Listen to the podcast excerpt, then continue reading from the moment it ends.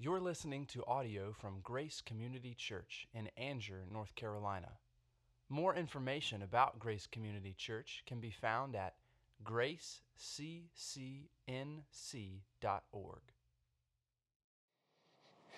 Thank you, Allison. It's good to hear from Joy and Jenny both. And it's good to see all of you here today. Many of you here for the first time, I think, or second time anyway at uh, most, and we extend you a very special welcome. And I just want to begin the sermon time. It's not going to be mostly sermon, but I want to ask the question Who is Jesus? That's what both of the young women that we are supporting, that we heard from just now, are asking, respectively, in Australia and in Africa.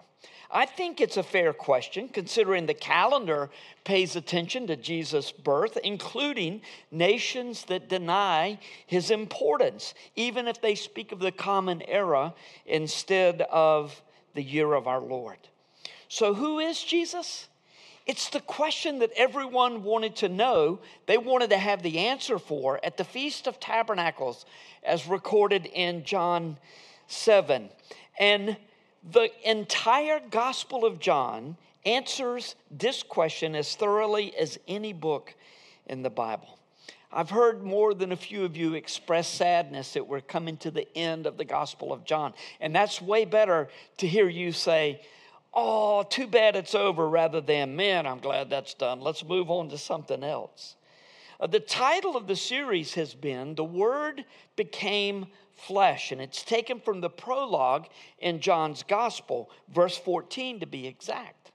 It's been wonderful to study at the levels that sermon preparation requires. I feel guilty almost being able to study like I do. But you should know that uh, David Calvert has been studying right along with me in the Gospel of John. And so it's appropriate this morning that Dr. Calvert lead a panel of elders as we consider and review this marvelous book of the Bible. And to begin our time, I'm going to read uh, John 1 1 through 5, and then verse 14, which begins to answer the question. These verses begin to answer the question Who is Jesus? And then the panel will come to the platform. Would you please stand for the reading of God's Word? In the beginning was the Word, and the Word was with God, and the Word was God. He was in the beginning with God. All things were made through him, and without him was not anything made that was made. In him was life, and the life was the light of men. The light shines in the darkness, and the darkness has not overcome it. And the Word, Jesus, became flesh and dwelt among us, and we have seen his glory glory as the only Son from the Father, full of grace and truth. The Word of God for the people of God. Thanks be to God. Thank you. Be seated.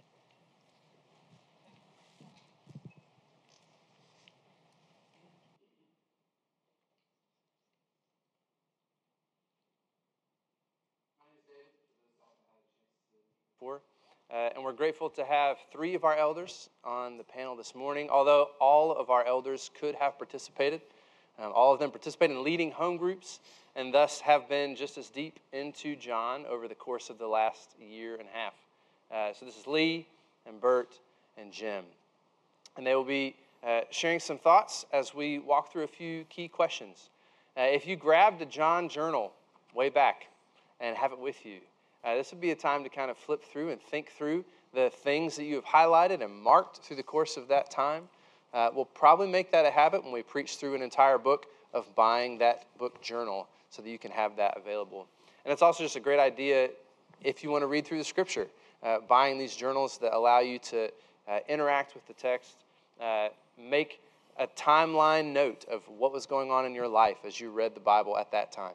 Um, so if you're not a journaler, it could be something worth considering. Uh, and so I think, yeah, Bert has his John journal uh, ready to go, marked up with some things that he wants to share. Pretty so, well worn. uh, hopefully, uh, if you've got yours with you, you can you can look at some of these things with us. Dave, One- I show the, um, I show the first date of the first sermon as January twentieth, twenty nineteen.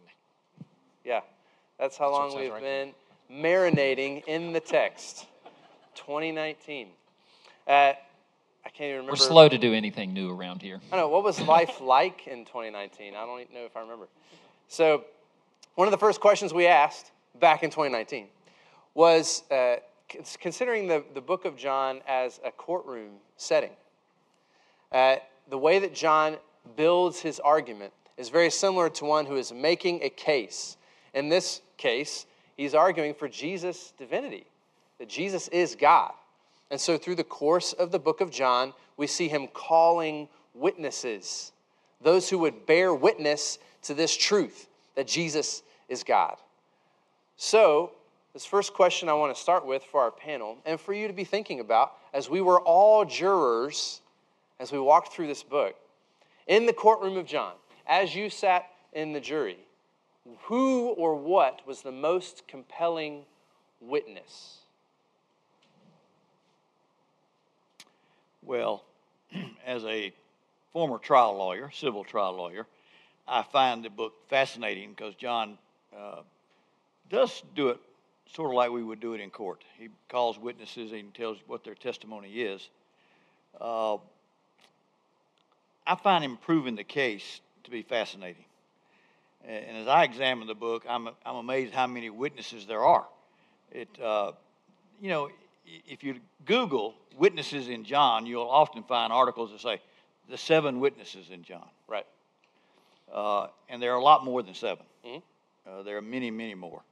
Uh, in the ESV Study Bible, which I have in, on my lap here, they have the seven signs that Jesus uh, performed, proving that he is God. Uh, so, so, yeah, the signs and wonders and miracles are certainly powerful testimony, uh, powerful evidence of the divinity of Christ. Uh, but in addition, a quick look at the book of John reveals so many witnesses that it's hard to name them all. Uh, we see God, God the Father, is a witness. Uh, Jesus says in chapter 8, The Father who sent me bears witness of me. And as a Christian, I find it fairly difficult to argue that you can have a more powerful, more compelling, more convincing witness than God, the Father. Yeah. Uh, of course, Jesus himself bore witness uh, to who he was and always is and always will be.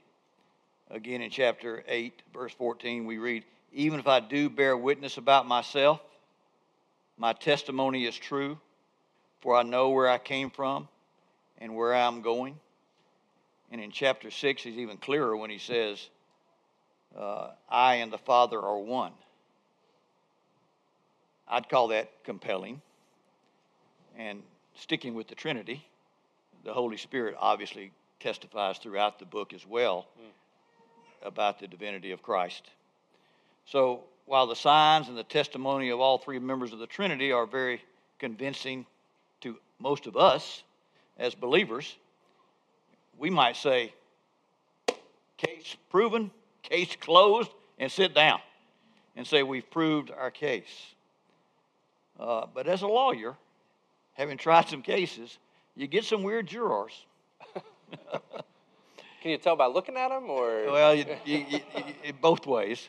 Uh, and sometimes you can see during a case, some jurors are going, and you look at those and you go, okay. And then you see some going, huh? uh, I can see people saying, oh, yeah, God the Father, God the Son, the Holy Spirit. You can, I can't see them. I don't. That's something you believe in. I don't believe in it, all that stuff. Uh, are they made up? Uh, so they might not. They might not go with that as as much. So, but who are the human witnesses in the in the Scripture here? Uh, John the Baptist, of course, being number one. Yep. And if we had time, we could read John's testimony in chapter one, but that's several verses. But it's compelling. Uh, you read that, uh, John the Baptist's testimony in chapter 1 and you say, I'm putting that guy on the stand. He is a compelling witness. And then one that's often not mentioned is Philip. Hmm. In chapter 1, verse 45, it says, uh, Philip found Nathanael and said to him, We have found him of whom Moses in the law and also the prophets wrote, Jesus of Nazareth, the son of Joseph. So he's saying this is the one that all the Old Testament writers were talking about. Hmm. He's pretty compelling. And of course, Nathanael himself is always mentioned as a, as a big witness in John chapter 1, verses 43 through 51. Uh, you see Nathanael proclaiming who Christ is. And then Peter in John chapter 6. Of course, our man Peter's always a good witness, right? Because one thing we know but about. But is he, though? Well, he's always a good witness about something about his, his failures, hmm. his humanity, and his love for Christ. He does all those things. Uh, and in chapter 6, it says, uh, After this many of his disciples turned back and no longer walked with him, so Jesus said to the twelve, Do you want to go away as well? Simon Peter answered him, Lord, to whom shall we go? You have the words of eternal life, and we have believed and have come to know that you are the Holy One of God. So Peter is a good witness here. Martha, uh, in, in chapter 11, verse 27, she said to him, Yes, Lord, I believe that you are the Christ, the Son of God who is coming into the world. Then you have Thomas, of course, doubting Thomas, as we call him. Thomas answered and when he saw the scars and felt, said, My Lord and my God. And of course, John himself writes the book, and John is a compelling witness. 114, and the Word became flesh and dwelt among us, and we have seen his glory, glory of the only Son from the Father, full of grace and truth. Then in chapter 20, he said, I wrote this whole thing to prove that he's the Christ. Then we have two, two witnesses that we often don't see in the list of witnesses the Samaritan woman at the well.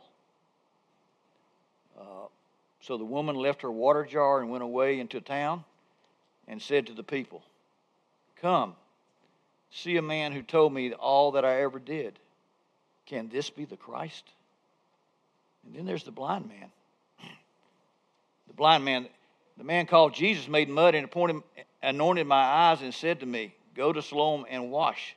So I went and washed and received my sight. So, David, you've asked the question which of these witnesses or wonders are most compelling? Uh, well, that's a good question. Uh, all the disciples, we might say, were compelling witnesses. Right. Uh, certainly, John the Baptist is the one that most people would pick, I think, as far as the human witnesses. Uh, but, but John the Baptist, some jurors say he's his cousin. Yeah. He's his cousin. I ain't believe anything the cousin says. Uh, some people might say, oh, all those 12, those 11 that left over that walked around, they were his buds. That's helpful to think of like the spectrum of jurors. Yeah. That some of them are going to be tracking with certain witnesses, but others would need right. a different witness to be more compelling to yeah. them. That so, certainly goes for each of us. Yeah, so to me, I think there's a tie, and it's my choice, the most compelling one. It's hard to pick one, obviously. The, right. the, the cumulative evidence is amazingly powerful. Yeah. You'd, you'd have a hard time after hearing all these witnesses and, and about the things he, had, he did while here on earth. You'd be, it'd be hard to say, I reject all that. Yeah. But if, if just picking the human witnesses, I think a tie between the woman at the well and the blind guy. Okay. That's who I pick. For me, I think, and it's interesting to think about the timing of when John is written and, and how it begins to circulate. I think Lazarus would be a pretty compelling witness. That's on Oh, he would, it would Yeah. be, yeah. Uh, but at the time, like there, there seems to be in, evidence that you know they didn't want to out Lazarus because they would the leaders were trying to kill him to silence him, uh, and you know right around the time of, of Jesus' death and resurrection as well. But but to hear Lazarus bear witness to he just said my name and I woke up and came out of the grave. Like that's that's a pretty compelling testimony. That's that was mine. Lazarus um, was my choice, um, and kind of the household Lazarus, Mary, and Martha. Yep. Because you, you have Jesus who's coming into town, and uh, four days late, and Mary and Martha are beside themselves, and even in the the grief that they're expressing for their brother having died, they had to bury him, and wanting Jesus to come and save him each of them confesses before Lazarus is raised from the dead that Jesus is the Christ.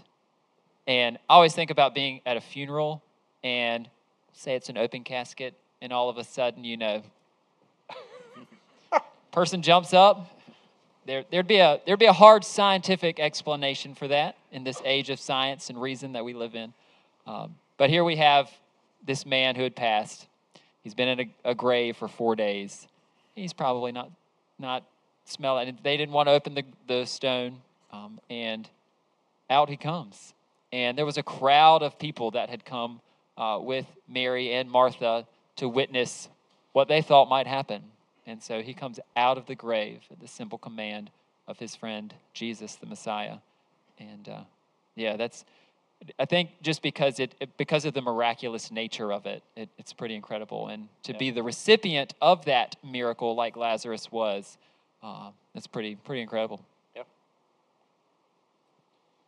Yeah, I, I'm just intri- I'm always intrigued by John the Baptist, and because I, wonder if he would seem because he's kind of crazy. You know, you know, he's just kind of crazy guy that lives out of Crazy in witnesses the- are okay in court. Yeah, it's like, I mean, he might seem. I'm sure he's very charismatic, obviously. You know, um, but uh, and but I like the fact that even though he's so early convinced and like here he is, I'm not worthy to tie his sandals and and that, um, but then later he doubts. You know, he he um, said after he's been imprisoned and he uh, Brad mentioned this at some point uh, when we were going through this that you know he would have been assuming oh this is it. There he is. He's coming where everything's about to happen. And then he gets thrown in jail and ultimately John the Baptist I'm talking about and and executed ultimately. Um, and so he's you know what's going on? You know so he sends his people to Jesus to say hey you know are you are you really you know so even even this very powerful witness who's sent from god and is a voice crying in the wilderness but even he like we see with thomas you know struggles with doubt. He had um, expectations, and Jesus hadn't quite fulfilled those. right. And that seems to be a, a theme you know un, expectations not being met as to what jesus was going to be like or who he was going to be. Well, some of these things we've talked about are, are also borne out in the prologue. And we spend a lot of time talking about the prologue, particularly in light of it being an opening statement in the courtroom. Uh, John gives us up front what he's going to argue, then he argues it, and then he comes back and says, I've said all these things so that you might believe. And so in the prologue, there's a lot of key themes that begin to play themselves out through the course of the book of John. And so my most marked up section of my John journal is chapter one because I'm I was making my own like personal cross references. If you have a, a scripture or a passage of Bible that, that includes cross references, um, those are super helpful in studying the word. And so hopefully, if you've seen that, you, you notice that chapter one is there's in the ESV they use these little letters. Uh, There's letters everywhere after every phrase because these things show up later in the book. And so one quick question I had was what themes from the prologue, if you turn to John chapter 1, what themes uh, did you find to be most consistent, or what ones popped out to you as you're reading through and as we preach through the book of John? I think there are three themes uh, that stand out life, light, and darkness. Uh, and of course, we talk, when he talks about life, he talks about uh, Jesus became flesh, God became flesh. and walked among, among us.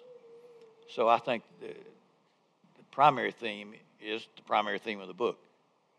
Jesus is God incarnate. The parallel to Genesis, you know, I've just I keep going back to that. Just Genesis one one. In the beginning, God created the heavens and the earth. The earth was without form and void, and darkness was over the face of the deep. And the Spirit of God was hovering over the face of the waters. And God said, Let there be light. And there was light, and it was good. And He separated it from the darkness. Uh, and all those, I mean, surely John is. him, you know, very aware of the parallel when he's saying, "In the beginning, you know, was the Word," which, okay, God was in the beginning. He made all things. Um, the light shines in the darkness, and the darkness has not overcome it. You know, so there's clear to me a very clear. Uh, John is pointing directly to the Genesis one. You know. So I like. Um the phrase, which actually I guess I'm lazy, it's the title of this whole sermon series we've been on for 20 lazy. months. that means we Uh, did our job. the You word became flesh and dwelt among us. Something about that word dwelt, um, it just it resonates. It it it has sat with me uh, for a while throughout this whole series. Um, I have, have had the very fortunate privilege of traveling to Israel and walking where Jesus dwelt, and that's that's it's an incredible experience. And studying this with that experience is is powerful because you see that um, we can we can imagine in our heads, but you see where this man who was God lived amongst these specific people, the people he interacted with that John does such a good job of, of describing um, and how they're used in the ministry of Jesus and how Jesus just speaks into their life.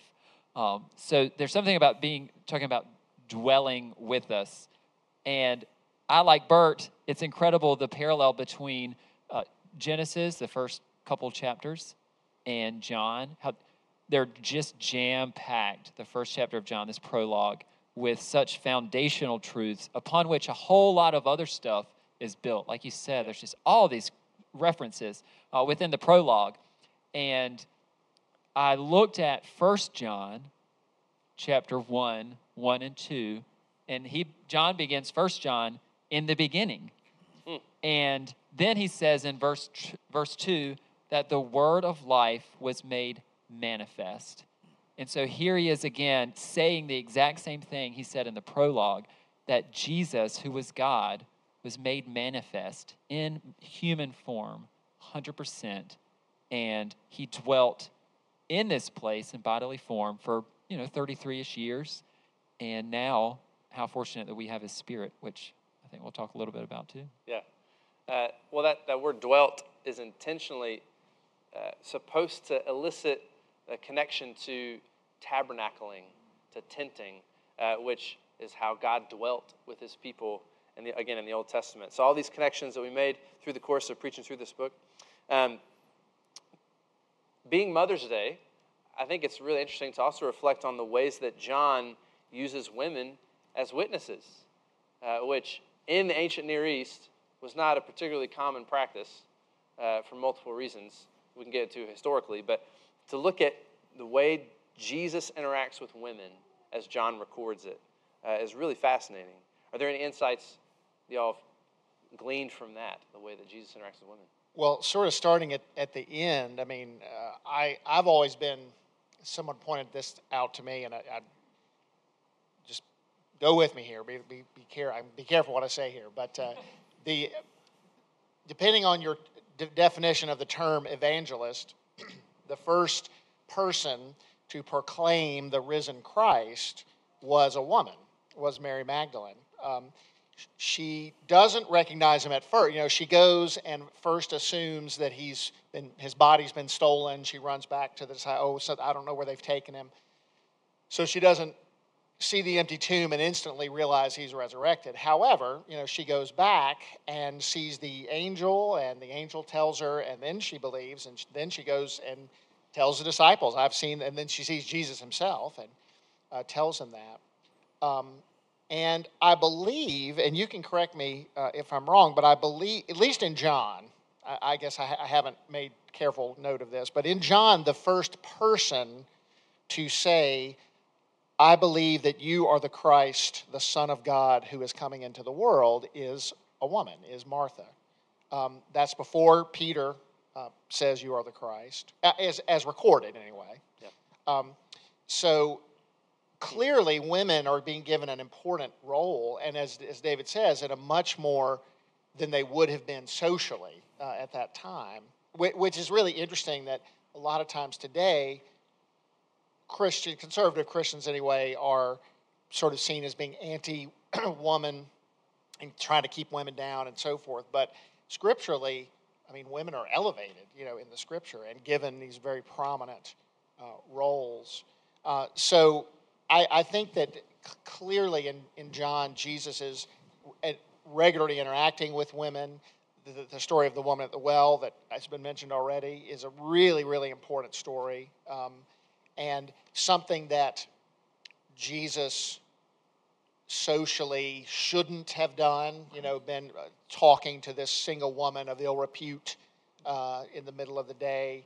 Uh, and you may have heard, and we probably talked about this at the time, that you know she was probably coming to the well in the middle of the day because she didn't want to be around other women who would have been coming earlier um, because she didn't have a good reputation and didn't like dealing with you know women uh, the way they would have treated her. Um, but Jesus comes and, you know, they have this in, interaction and he's very kind to her. And I mean, he's honest, you know, with her, but doesn't, I'm sure she was struck at least initially that he was even having anything to do with her, you know. Um, so I think that um,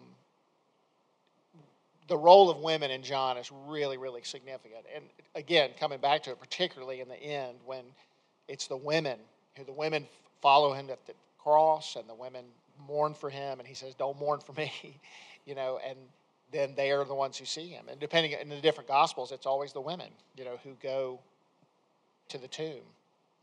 So I think um, Jesus is telling us a lot about um, the importance of women in in His kingdom through this book. Well, our final question is, you know, what witness or participant in in the story do you identify with? That's a question for all of us to think about as we continue to chew on John, even as we finished our sermon series. But what, what witness or participant do you identify with the most as we think about those, those folks in John? So for me, it is this woman that we've talked a lot about, this Samaritan woman um, who found herself deep in conversation with Jesus. Um, we have Jesus who is traveling Judea up to Galilee through Samaria. Instead of going all the way around it, he just heads right through. Um, not as common in that day because, as an Orthodox Jew, it made you pretty much unclean. It's kind of like going to the wrong side of town and, you know, didn't want anybody to see you there. Jesus was kind of pushing against that. So here he is going through the desert, um, and he is tired, he's thirsty, and he's hungry. So he goes and he sits at this well, which is attributed to Jacob, and up comes a woman. Jesus is there first, chronologically, and the woman approaches in the heat of the day. And Jesus engages with this woman. Brad did such a great job on this part of Scripture. And he engages with this woman that he should never have talked to, really, according to the customs that we've been talking about. Um, so he kind of broke that down and starts t- talking to her.